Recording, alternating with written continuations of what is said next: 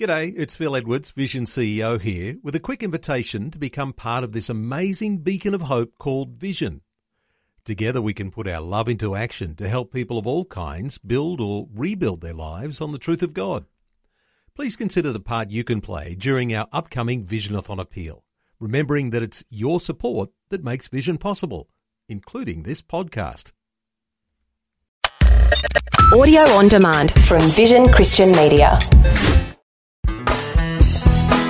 The devil is a liar, and one of the lies that he wants you to go for is that God's word isn't true.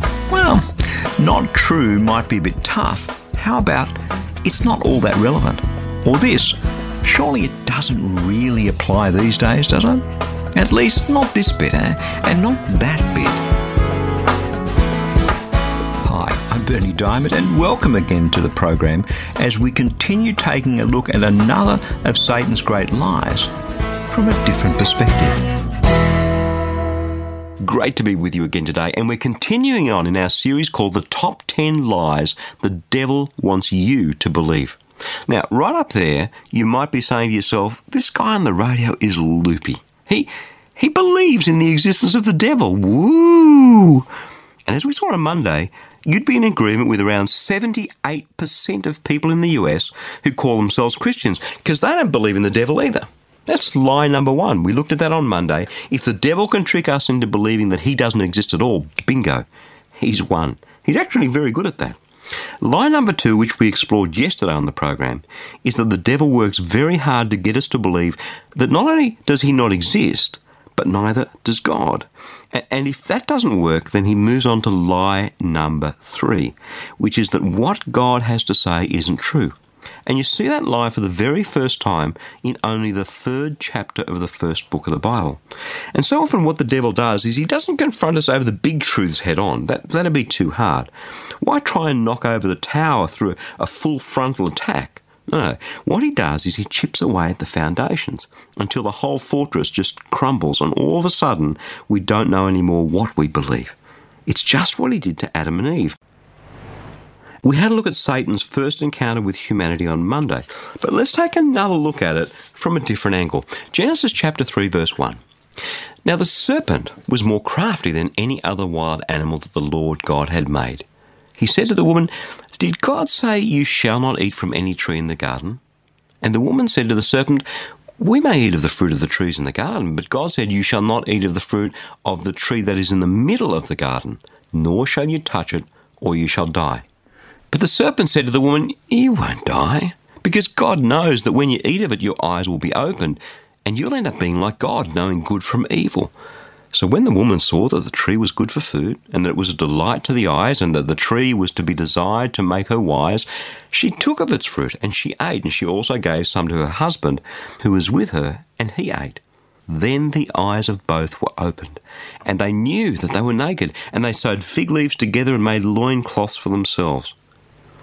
Do you notice how rather than taking on what God had said head on, Satan just comes along, disguises himself as a serpent, and then twists the truth and dishes it up in a different form. God's instruction to Adam and Eve was that you can have the whole blinking lot in the garden. Just don't touch this one tree smack bang in the middle. Don't eat the fruit. And Satan twists that into a lie, saying, Did God say you shall not eat from any tree in the garden? Now, Eve knows the truth, so she feeds it back to the serpent. No, no, hang on. She says, We may eat of the fruit of the trees in the garden. It's just this one tree right in the middle of the garden that God said, Don't touch it and don't eat from it or you'll die. Now, you'd be thinking right there that that was an end to it. But Satan's smart. Instead of attacking the do don't truth of God, he simply undermines the impact of doing that deed. God said don't do it because you'll die. Satan says, No, no, you won't die. What will end up happening is your eyes will be opened and you'll be like God. You, you'll know as much as God. You'll know the difference between good and evil. It's not really a sin. And even if it is, it's only a small one. That's how he works. And that's how he works with the Bible too. He undermines God's living word, and here's how he does it. There are parts of the Bible that we just can't wrap our minds around. Some of the Old Testament law, for instance, the punishments seem totally outrageous. And so you can use those ones to undermine God's word. The West Wing is one of the best TV series ever to come out of the US, in my view. There's a great scene in one of the episodes where President Bartlet attacks a not so nice talk show host on a particular issue and he hurls these Old Testament quotes in her face. He says, Look, I'm interested in selling my youngest daughter into slavery as sanctioned in Exodus chapter 21, verse 7. She's a Georgetown sophomore, speaks fluent Italian, always cleaned the table when it was her turn. What would a good price for her be? My Chief of Staff, Leo McGarry, insists on working on the Sabbath. Exodus chapter 35, verse 2 clearly says he should be put to death.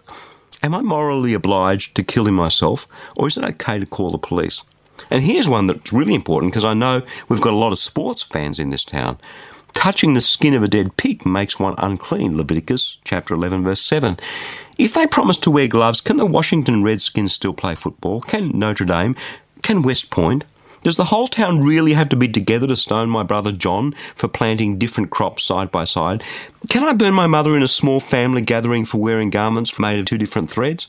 Think about those questions, would you? Now, I think you'll agree the President Bartlet character has something of a point with those. Not only do those laws not apply to us, but it seems totally inconceivable that an all loving God would give such laws to his people through Moses. And so, therefore, Bartlet's reasoning goes everything in the Bible is up for grabs. There's no real truth. Did God really say? You see how easy it is to get on that slippery slope. And yet, at the same time, there are clearly parts of the Bible written as it was over a few thousand years by a whole bunch of different people, the most recent books having been completed almost 2,000 years ago. There are parts of it that are bound not to make sense for us today. Would we put any of those laws that Bartlet was talking about in enactment today? Would we stone someone to death for planting two different crops next to each other? Would we stone a woman to death for wearing clothes made of different threads? Of course we wouldn't. Therefore, the devil's reasoning goes a whole bunch of things are up for grabs. Really, the Bible is just a bunch of myths and legends. Maybe there are a few reasonable moral things in there, but come on, that's about it. That's the devil's logic, and it's very easy to follow his line of thinking. And yet, I believe, as many hundreds of millions of people across the globe do, that the Bible is the living Word of God, alive, sharper than a two edged sword. The hardest thing for people to agree to is not what the Bible says, or whether the events recorded in it happened, or whether it's true.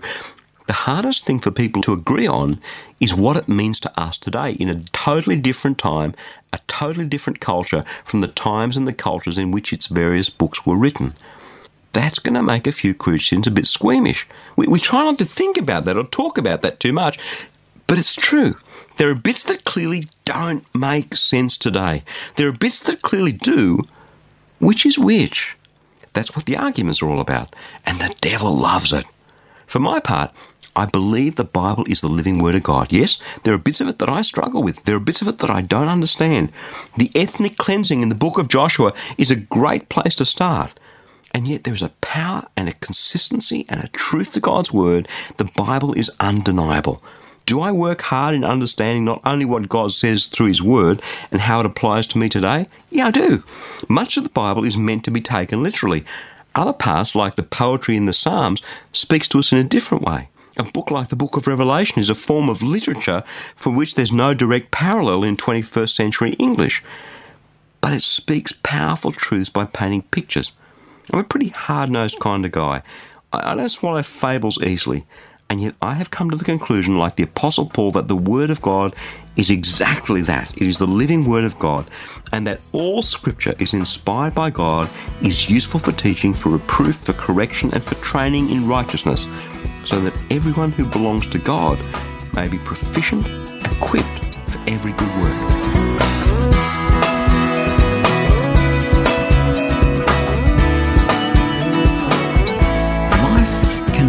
Work sometimes. And as that daily grind just kind of grinds away at us, it's easy to forget that Jesus died and rose again to give us victory.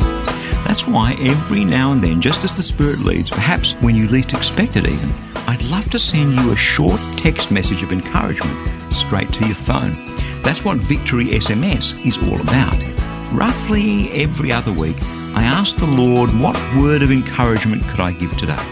So if you like the occasional word of encouragement, head across to victorysms.org and when you do subscribe, you'll immediately receive a free copy of my ebook, Power Unlimited.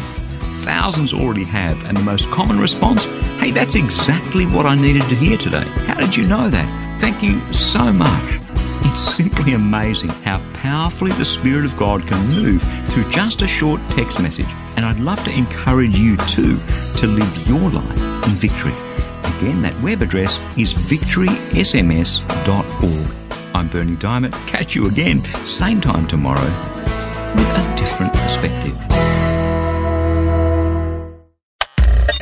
Thanks for taking time to listen to this audio on demand from Vision Christian Media.